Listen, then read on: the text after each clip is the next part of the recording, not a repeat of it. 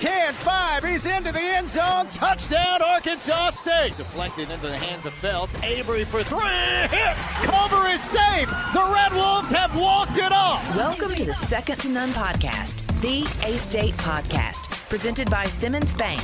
Now, here's a couple of guys who know the Red Wolves like no one else Matt Stoltz and Brad Bobo. Coming up, a big Saturday for both A State basketball teams. We'll talk all about those home wins for the A State men and women. Also, a huge weekend for the indoor track and field teams.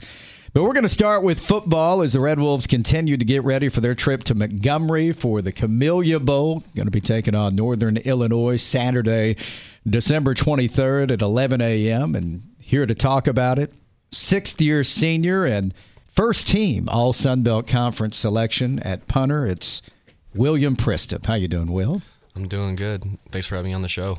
Jacob Bear was in here last week, the other first team All Conference selection, and we asked him how he found out about being named first team All Conference, and he said, "Well, the first person to be recognized by Coach Jones was you." So tell us about hearing in the team meeting that you were named first team all conference. What was your reaction to that? Uh, first, I was stunned just because it was out of nowhere. He made it like a big surprise, just going over everything we have to set up for the next game in the Camellia Bowl. And then he said something around the lines of, You know, the reason why you work so well and how it pays off. And then said, Your first team all conference. And I was just first of all, I was so excited that I beat Ryan Hansen. I didn't care about the award. I just cared about beating him more than anything else. I'm thrilled to hear you say that because if I'm being honest, when the Sunbelt Awards came out, and I, I would say even more than seeing Jalen be the freshman of the year in the league, I told my, my guys the thing I'm happiest about is seeing first team all conference punter. That got me fired up. Thank you. And thank you for saying what you said so I didn't have to talk around it. Well, you beat Ryan Hansen, who was your teammate a season ago, and you split time with him. He went to James Madison. Now, uh, do you guys still talk? Was there a little trash talk afterwards, or not really trash talk? Throughout the whole season, me and him were buddy buddy. It was one of the best competitions I've had in college football, just because it was someone who was at my level, and we were competing every single day it wasn't just I was going against myself mentally. It was I was going against someone equal or better than me every single day. Let me tell you, I think it's sort of referenced here in our notes, but I would have said it anyway. I, I walk in here to do this interview, and I mean, I know I work over there, but a lot of times, I mean, I, it's not a whole lot different than the fans. That the bulk of the time, I'm going to see our student athletes going to be when they're in uniform. So I walk in here today to talk with our first team all conference punter, and my first thing is holy cow, that's a big dude. Yeah. Uh, that's not what I thought I was walking into here. Bigger than what I what most people would probably envision the punter being. Is that a fair assessment? Yeah, it's a it's a true assessment. I'm bigger than most punters by about like 30 pounds. And, and you're taller too. You're six four. Yeah, um, it helps a lot with swinging the ball up and through. Uh, helps put in placement and just getting the ball a little longer for my gunners to get down there. Shout out to my gunners and Shield for helping me out this whole entire season. Well, we're going to talk about those guys now. I, I do want to talk about your journey because it is a very unique journey. You're from Oviedo, Florida, and like a lot of specialists, football wasn't your first sport, was it? You were a soccer player, right? I was a soccer player up until high school, and then they told me I could either do football or soccer, and I chose football because then it overlapped with basketball. So I wanted to do both those sports at the same time. Who told you you had to pick? I think it was my dad. He's always been a big influence in my life, and he's always guided me in the right decisions. Same thing with my mom, and I trust them, and I went along with it. You were a goalkeeper in soccer, right? So yes, you make the transition to football, but Caleb Garner from our sports information department wrote a feature story a couple of months ago, and I remember reading that you actually wanted to be a tight end at first. And based on what Bobo just pointed out, that would make sense considering your body frame. Yeah. So I was a tight end throughout my freshman year. Uh, there was a lot of people. There was like 109 people on our freshman team. Uh, quarterbacks was hard to get by, and it was just it was hard competition. And later down the line, um, I just saw more and more openings to play other positions because if I wanted to play more, I wanted to have more opportunity to play in game for better chance of future and also to show off to my parents.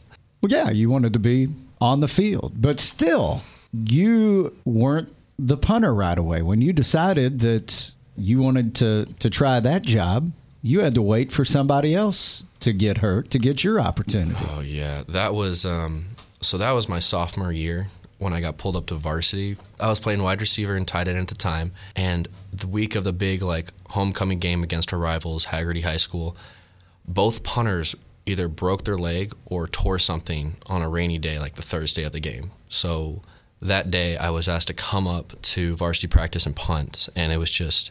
I didn't expect it. I was kind of hoping to play in JV because I have friends at Hagerty I wanted to finally beat out. Give me the similarities, differences too, for that matter, and the skill set between you know the kicking you got to do as a goalkeeper versus the the kicking you do now. The kicking that I did as a goalkeeper, it's about the same. I had to point my foot in the right location. The only difference is I can't swing across my body. I have a checklist of things I have to go through every single time before punting from A to Z. And I'm not just looking for a location, I have to worry about hang, distance, direction, all the other stuff. It's a giant gap, to be honest. So it ended up working out for you. Yes. You got that job after you got your turn. And I brought that up because that's really been a theme throughout your entire career, even starting in high school and now in college. You've really had to be patient. And then when you got your opportunity, you made the most of it. And we'll kind of flash forward. You started your career, your college career, at Michigan State. So, how did you end up there, going from Oviedo, Florida to Michigan State as a true freshman? So, that year for recruiting, college coaches in Florida were being changed out from FSU to Florida to Miami, all these places, and even UCF with uh, Scott Frost during the time. What happened was all my offers started to go with me, and the only two options were UCF and Michigan State. My decision process was more of praying and talking to my family about it. And my mom said there was a Bible verse that stuck out. And when we went up there to Michigan State, they repeated the Bible verse, and that's how I knew I was going to go to Michigan State. What was the verse? I can't remember off the top of my head. It was something my mom was praying about every single day. Yeah. And I can't remember his name, but the quarterback coach who invited us up um, repeated it. And at that moment, I knew that God wanted me there. You got an opportunity at Michigan State. As a true freshman, you played in four games. I know you started a game as a true freshman, but after one season, you ended up transferring to the place where you actually started that game at Michigan State, which was Nebraska, and you spent the next three seasons there. Talk about making that transition and your experience in Lincoln. The transition from Michigan State to Nebraska first was a long one, just going across country, bringing all my stuff there. You don't expect how much it's going to cost or how long it's going to be, but it was a great experience. When I got to Nebraska, people were warming. Everybody was very sociable and just opened up with arms of just love, just showing that this place is great, this is amazing. I was feeling more and more comfortable because Scott Frost, who I knew at UC at the time, was the coach, so I felt like I was going to fit in better there for sure. But you made that transition. Now, did they change special teams coaches at Michigan State? Is that right? They did. Um, Shane Graham was the special teams coach at the time. Great guy. He taught me a lot of stuff in a short period of time to start. But he also brought over an Australian punter. As I was finishing my season, I later learned that he, they gave him a scholarship, and that was my sign stating that I had no spot to play there next year. I mean, you did what you felt you needed to do going to Nebraska. And still, when you got there, you had to wait your turn, right? Yeah, uh, to be honest, when I started in Nebraska, I wasn't even punting. I had to do kickoff. It was the Colorado game. I was the second string kickoff guy. Our field goal guy went down, so the second string field goal guy went in. And then he hurt himself celebrating off a kickoff because it was his first time making it to the back of the end zone. yeah, so opportunity arises, you take it. So I went in, I did my job, and I just kept playing. Wherever spot I saw, I tried to make a little time to get better at so that I have more time to play on the field. This is a it's kind of a wider scale question, even just you. It's going to kind of go back to what I asked you a second ago with your with your soccer stuff, because there probably was a stretch of football where one guy did every version of kicking on a team you could do. Your kickoff guy was your field goal guy was your punter, and but we certainly have seen that evolve to where that's three different jobs, a lot of times held by three different people. Why is that? Tell me about that evolution and why that's gotten so specialized that one guy locks in on one particular style of kicking the football. And now these days, each style of kicking has its own type of form. Field goal, you're more using your hips. Kickoff, you're kind of pressing off one leg more than the other, and it's more of a straight swing rather than going across. And then punting, it's like a vertical line. You aim your hips, you aim your feet, and you're trying to be as accurate and more like consistent as possible with every single step, finish, and just punt. It really is kind of a art, isn't it? It's something that you do over and over and over again. And obviously, you're trying to perfect your craft like anything else. Well, say, I mean, before you answer, you're right. It is art, but you also hear a lot of science mm-hmm. to it in there, too. It's kind of this interesting mix, isn't it? Yeah. The science and craft really go hand in hand because, like you said, it is art. You can't just perfect it within one day it takes time and time again, and the science behind it is something immaculate. The biggest problem I'm having like right now is understanding that I need to shorten my last step and lengthening my second step. And which does it sounds crazy enough as it is, but the reason behind it is if I shorten my last step, the ball's not going to go as high as I want to. But if I shorten it, then the ball's going to have more hang time, and I have to do everybody else has to do less work, which was always my goal in mind for my team kind of wrapping up the Nebraska stuff. You you spend three years there, and your last season there, you had become the starter in 2021, mm-hmm. and started nine games there, but another coaching change, right? Yep. New special teams coach came in, and he knew what he was doing on special teams, but not among specialists. He was a great guy overall as a coach. If I had to come to him to questions, yes, but still they told me at the end of the season they did um, they gave me every opportunity to succeed and I didn't do the best of my ability. They didn't ask me to leave the team. They just asked me not to come to practices anymore and not come to anything else. And I was just on my own. Man, that's tough. Yep. Obviously, that was a place you enjoyed being at with Nebraska, but you still had two years of eligibility. So when you start looking around, you know, why did you end up coming to Arkansas State? in that six months gap where from right after the Nebraska season till summer workouts, I was through a rough spot. I didn't really do that much like recruiting outwards for everything. The only thing I really did was ask God for guidance, ask Him for direction, ask Him for many other things. And just at that moment, I don't know how, but Coach Schoonover contacted me and it just felt really natural. It felt like I was talking to a friend, someone I can just communicate with, don't have to hide anything, and be honest with. And at that moment, I knew that this place wasn't going to be just like a coach oriented, like you have to do this, do that. It's actually a place where I'm going to get better and I feel at home. What was hardest in that stretch? I guess was it was it just not having football in general, or was it the way they went about it and just more or less saying, "Hey, I mean, you can be on the team in name, but we're not going to have you around." I think the hardest part about it was what you said, the second part, with just not having me around. Because turns out they didn't tell anybody else on the team about the reason why I left or the reason why. And I just learned about this recently when I texted an old teammate, Jacob Herbeck, and he said, Wow, I didn't even know about this. I'll say that it hit me the hardest when I already saw, sorry, it hurt me the most when I saw my number on the back of someone else's back for practice. And I'm not going to lie, it just, it hit hard. I didn't know what to do. Mm.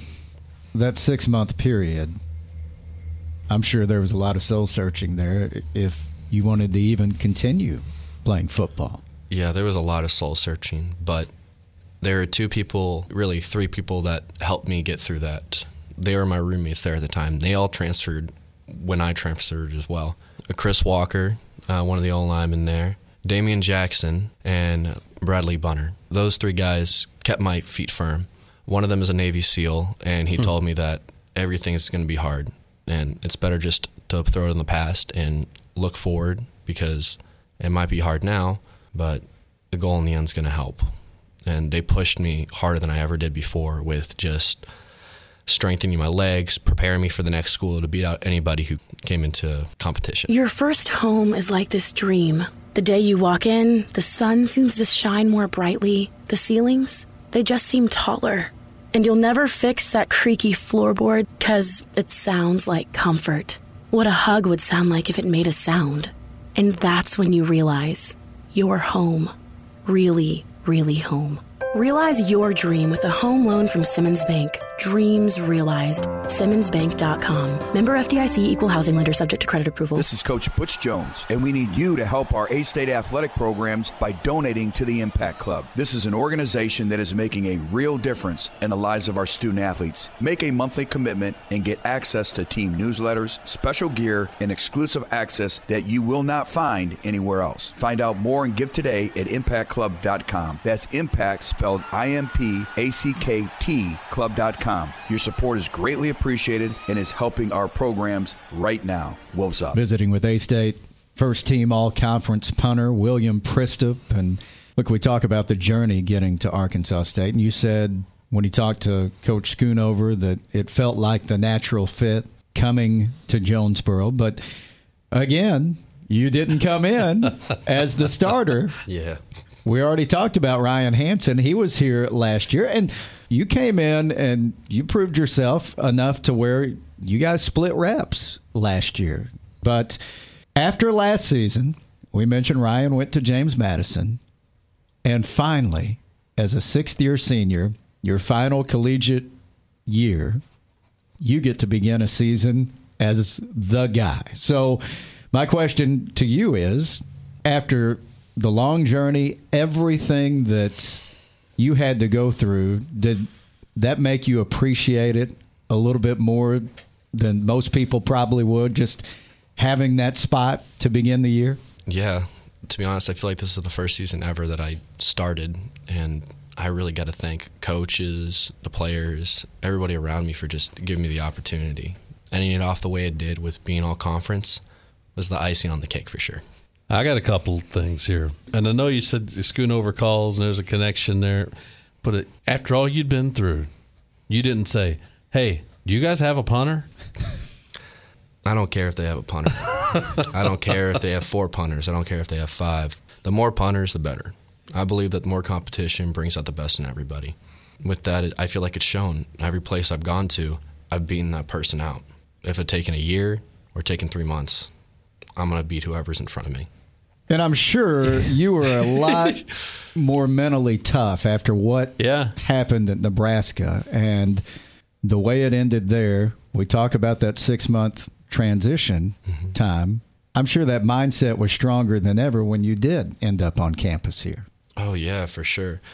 I don't know what it was, but my mindset wasn't I was going to beat them out every time. My mindset was how can I help the team more? How can I make our team better? And by competing against each other every single day, I feel like that was the best mindset I could ever have at this point. So you guys are sort of splitting the reps, even if he's maybe getting more of them. Were you going to be content to roll that same situation into this year? I mean, was it going to be a deal where one of you guys left, or when you found out he was leaving, you're like, well, okay, that's the thought never crossed my mind. The thought never crossed my mind. I was more catered to the idea that this year I was going to beat them out no matter what. I put like double workouts in over the summer, just preparing everything, and my heart was content on beating him no matter what, no matter what was thrown in our way. If there was another obstacle, I would have got over it faster. If there was another hinder, I would have made sure to take hold of it like it was a new- newborn baby and take care of it as long as I can. You sound like that you appreciate the fact that Ryan Hansen was here because he's driven you to become better. I will say that. Like I said, like in the beginning of this interview, he's the first like competitor I've ever felt like I've had to go against in my college career in practice, where it isn't like my mind versus myself. It's literally someone who has either equal or greater strength than me competing every single day. That's a great perspective too. Mm-hmm. After everything that that you've gone through with your journey, you're a left footer though. What's the advantages of being a left-footed punter?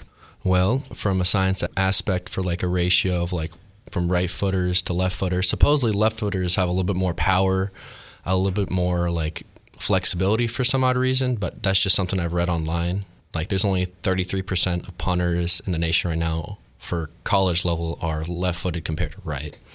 And they have just about I wouldn't think it was that high. it was something like that. I read it. My dad sent me an article about it. It's like, wow, that's so cool. just went on my day. But there's a different spin to the ball too, and uh, I remember Coach Jones bringing this up last year, and it was really one of the big advantages of being able to rotate punters in that it's a completely different spin when you get out there as opposed to a right-footed punter. Yeah. I didn't really expect it to be like that big of a difference, but even the first play of my college career for A State, they don't know how to catch the ball. The rotation is not what they're used to compared to most people in the Sun Belt. The guy dropped the ball and we got it back instantly, going for a touchdown right after that. So yeah, I'd say that'd be a big aspect that I even overlooked at this point. It's been I haven't thought of that in like over two years. Do punters at all? Do you ever have to kind of mentally come to terms with the fact that, like, your your fans want you to be good, but you are the player they want to see on the field least of anyone on the entire roster? I think of that too. Before each uh, game, me and Rux uh, go up to each other to say, "I'll keep you off the field if you keep me off." And I'm like, "Okay." No matter what we do, we help each other out.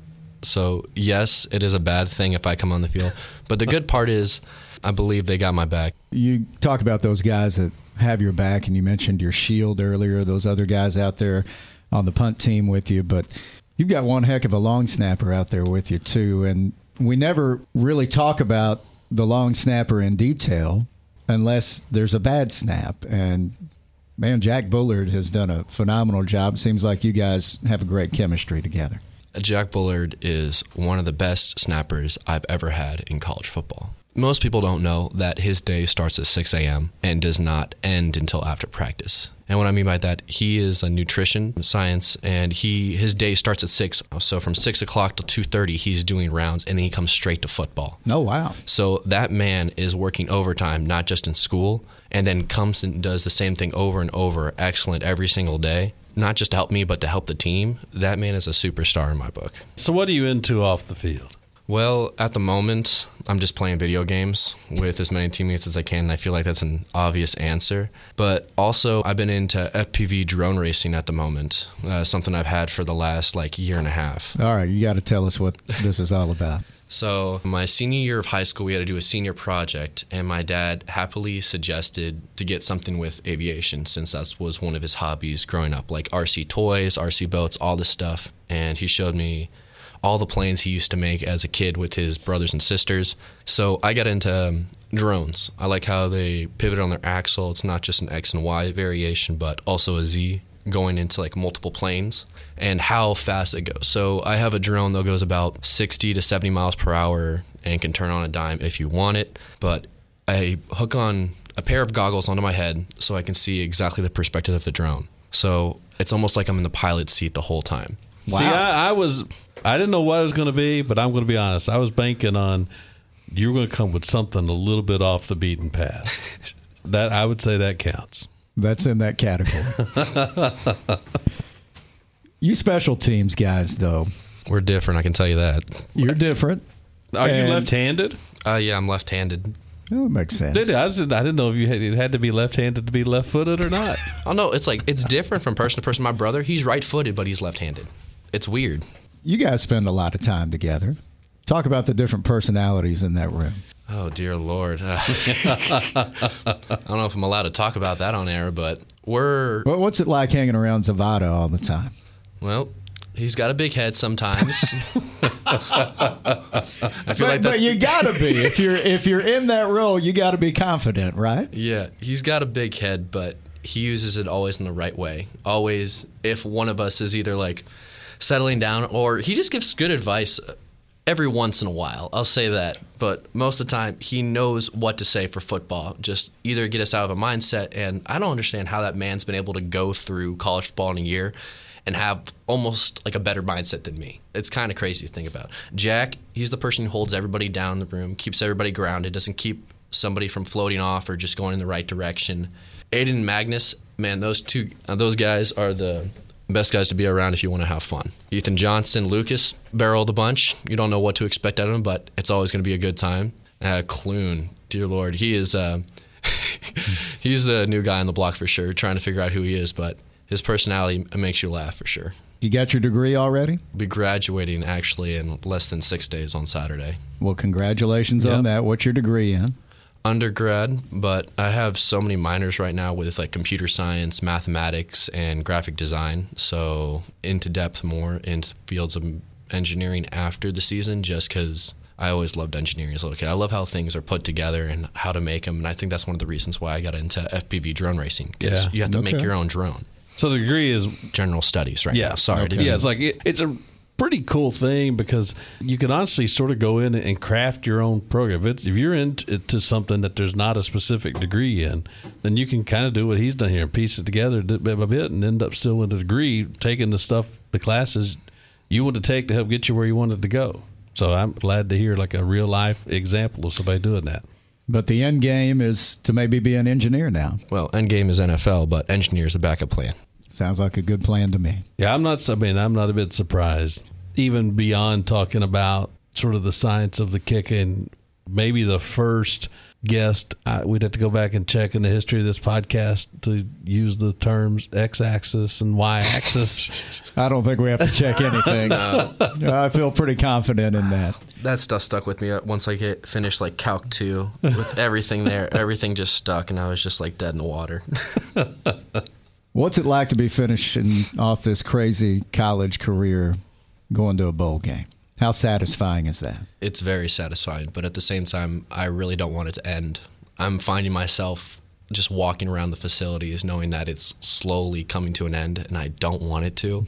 Because this group, to me, I feel like this is people I can talk to, people I can just bounce ideas off. This is a family. This group of people have helped me along my way academically, mentally, and also just increasing my way of communication. I couldn't communicate well at all, and I still feel like I have problems with communicating every once in a while. But these guys, I've sat down with them. They've helped me, they've corrected me, they have persuaded me into better ways of speaking, and also made me into the person I am today. And I really got to thank them for that. Well, you just communicated for about 30 straight minutes right here. Look, we appreciate you opening up the way you have. It's an amazing story. And after all the obstacles that you've overcome over the last six years, and even going back into high school when you had to take advantage of your opportunities there, there's nothing that you can't overcome going forward. So, couldn't be happier for you, William. Thank you so much. Thanks for coming in today. Again, that's William Przystup, first team All Sun Belt Conference punter, joining us here on the Second to None podcast presented by Simmons Bank. We'll wrap things up right after this. When we play today, we win something bigger than ribbons or trophies. We win our tomorrows. Wherever we play, wherever we fight, wherever we overcome odds, we're winning our way. Simmons Bank is committed to supporting women athletes in the communities we serve and are proud to be an official sponsor of A State Women's Athletics, not just for a season, but for a winning future. Seasons are short, but fierce is forever.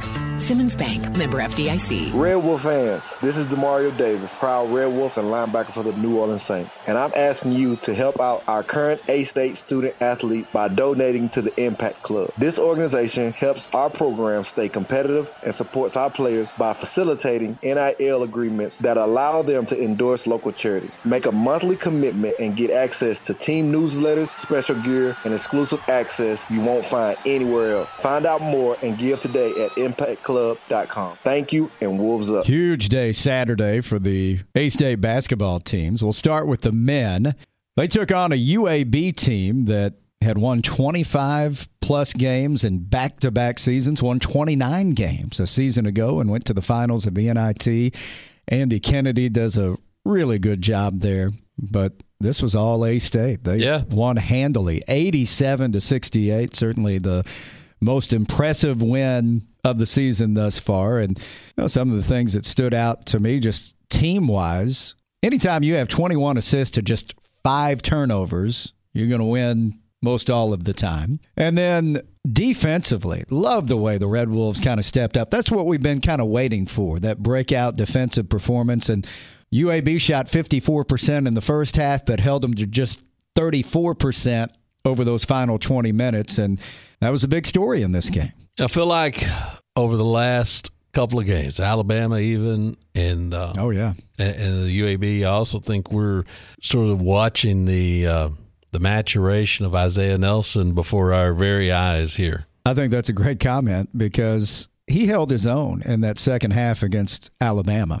You know, you go back to that second half, and it's not like Alabama was resting their starters. Their starters were on the floor that whole second half, and Alabama outscored the Red Wolves by only three in that second half, and the Red Wolves only turned it over three times on the road against a team that was the number one overall seed in the NCAA tournament last year. So it kind of shows just the progression of this team. And look, the Red Wolves came away from that Alabama game confident because of the way they played in the second half of that game. And you could see that confidence kind of carry over to the UAB game. And was so happy for Caleb Fields. He came back after missing the previous game and a half with a concussion and picked up his 500th career assist. And I love the fact that they keep up with the plus minus ratios now. You see that on the stat sheet the last couple of years now. And Caleb was at plus 31 the other night. Mm. The Red Wolves were plus 31 with Caleb Fields on the floor. By far the best plus minus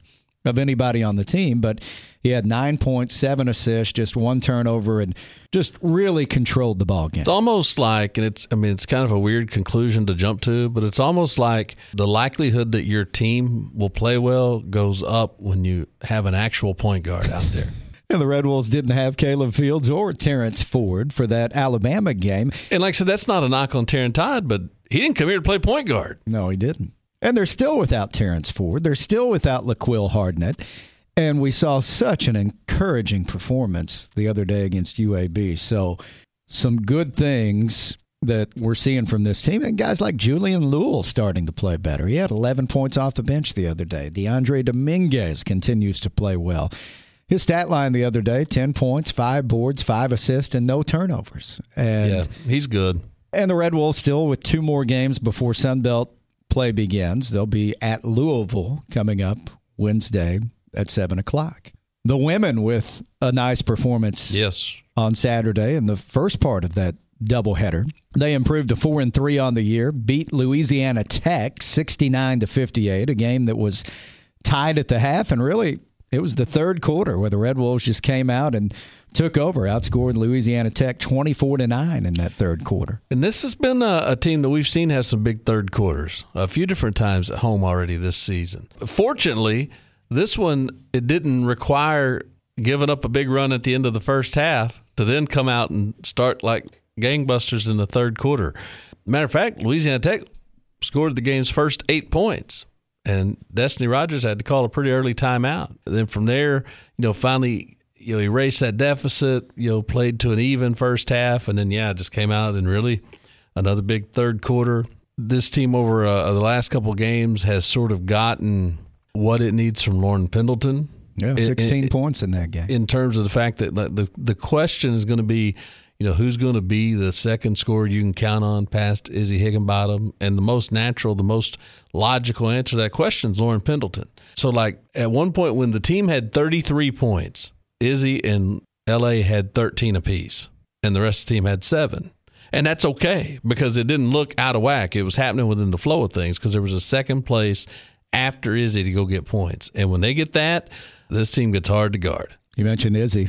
29 points Saturday in that victory. Seventh in the nation right now in scoring. She's a, a really, really, I mean, obviously a really special player. And the fact that she didn't have to score 29 to impact the game. And we talked about it on our broadcast with, with Carol Halford the other day is that, you know, if you're Destinee Rogers and, you know, when things are in a bind or you just need something to happen, if the ball ends up in Izzy's hands, you just feel, no matter what happens next, you feel mm-hmm. confident that the right decision's about to get made. Uh, is it get to the bucket? Is it find a way to get a shot off? Is it drive and kick? I mean, she's a really good player, and they've got other good players around her. They got some big time minutes Saturday from a, a kid that haven't seen a whole lot out of, of honestly, to that point. Cheyenne Forney, the uh, young lady transferred in from Denver. And Ebere, the, the transfer from Lamar, was out. She hurt an ankle late in the week and uh, was in a boot. So it kind of put some more minutes on Cheyenne Forney, and she really, really gave them good minutes defensively in the second half of that game. I was happy for that. So anyway, good performance. You'd probably would say maybe the best of the season to this point for the women, and just kind of the way it looked and it's going to be interesting to uh, keep the momentum going because they've got another, you know, they got a run of home games here before they head out to start conference play. Yeah, the five game homestand continues this week. They'll host North Alabama Thursday at 7, and then Little Rock is in here Sunday afternoon at 2. Indoor track and field had a big weekend in Pittsburg, Kansas at the Crimson and Gold Invitational. Bradley Jelmert breaking the school Sunbelt Conference and meet records in the men's pole vault a clearance of 5.72 meters. Cheyenne Melvin winning the 600 meters with a school and meet record. Colby Dow's winning the 60 meter hurdles. Michelle Agbamujo set a pair of meet records while winning the shot put and the weight throw. William Kurtzen wins the men's shot put. Tyra Neighbors takes the women's 60 meter hurdles. And Grayson Young wins the men's 3,000 meters. So indoor track and field off to a heck of a start. Ho hum, right? Uh, we say that about most meets, but that's a pretty darn good weekend. Meanwhile, football back at practice this week. The coaches were mainly out recruiting last week, but back on the practice field this week as they get set for their Camellia Bowl matchup Saturday, December 23rd against Northern Illinois as you're listening to this, well, it really doesn't matter what day this week you're listening to it. Uh, the team's heading to Montgomery on Tuesday, the 19th. Be on the lookout, you know, our social media channels because I think you know we'll put together a bit of a send off for them next Tuesday. Just trying to nail down the time. Kind of they're building the rest of their schedule. What do they want to do in Jonesboro versus what they want? What time they want to get to all the things. When you want to get to Montgomery, what are you going to do when you get there? So be on the lookout for their departure time, and we'll have some sort of send off for them on the 19th. Hey, appreciate everybody that came out Saturday too. It was a fun day. Yeah, um, great crowd the other day. And it's still like you look at the number and you just think like there's room realistically to double that. That it's realistic. Like there's realistically room to as the season goes on to double that crowd and you just imagine what it would sound like in there mm-hmm. uh, if you get to four or five thousand in there when conference play rolls around. But people had a good day, got their whiteout shirts, and teams played well. I don't think those things are unrelated. It's weird how the, the teams play well when there's a big crowd. It's it's a coincidence. Odd how that works. So. But uh, the, the, teams responded. Both played well. People seemed to enjoy, and I enjoyed the fact that uh, Kristen Sandu made it through both halftime performances unscathed. I was scared to death. I kept on looking up like, my God, he's going to die. But he didn't. He was able to maintain his balance. He's a pro. That, that guy, he honestly, that guy's got a really interesting story. And you can check it out online if you find it. But just growing up in like one of the poorest countries in Europe, and I think he lost his mom at a young age in a car accident, and his dad moved the family to the U.S. And at one point, his dad ran like a school in Las Vegas for circus performers. And I, that, I believe, and it. that's sort of where that got started. And he ended up, yeah, he goes all over the country now doing that, uh, balancing up on things that roll around on top of each other. Again, it's been a fun episode. Thanks to William Przystup. Thanks to Jerry Scott for setting that up for us. For Brad, I'm Matt. Have a great week, everybody.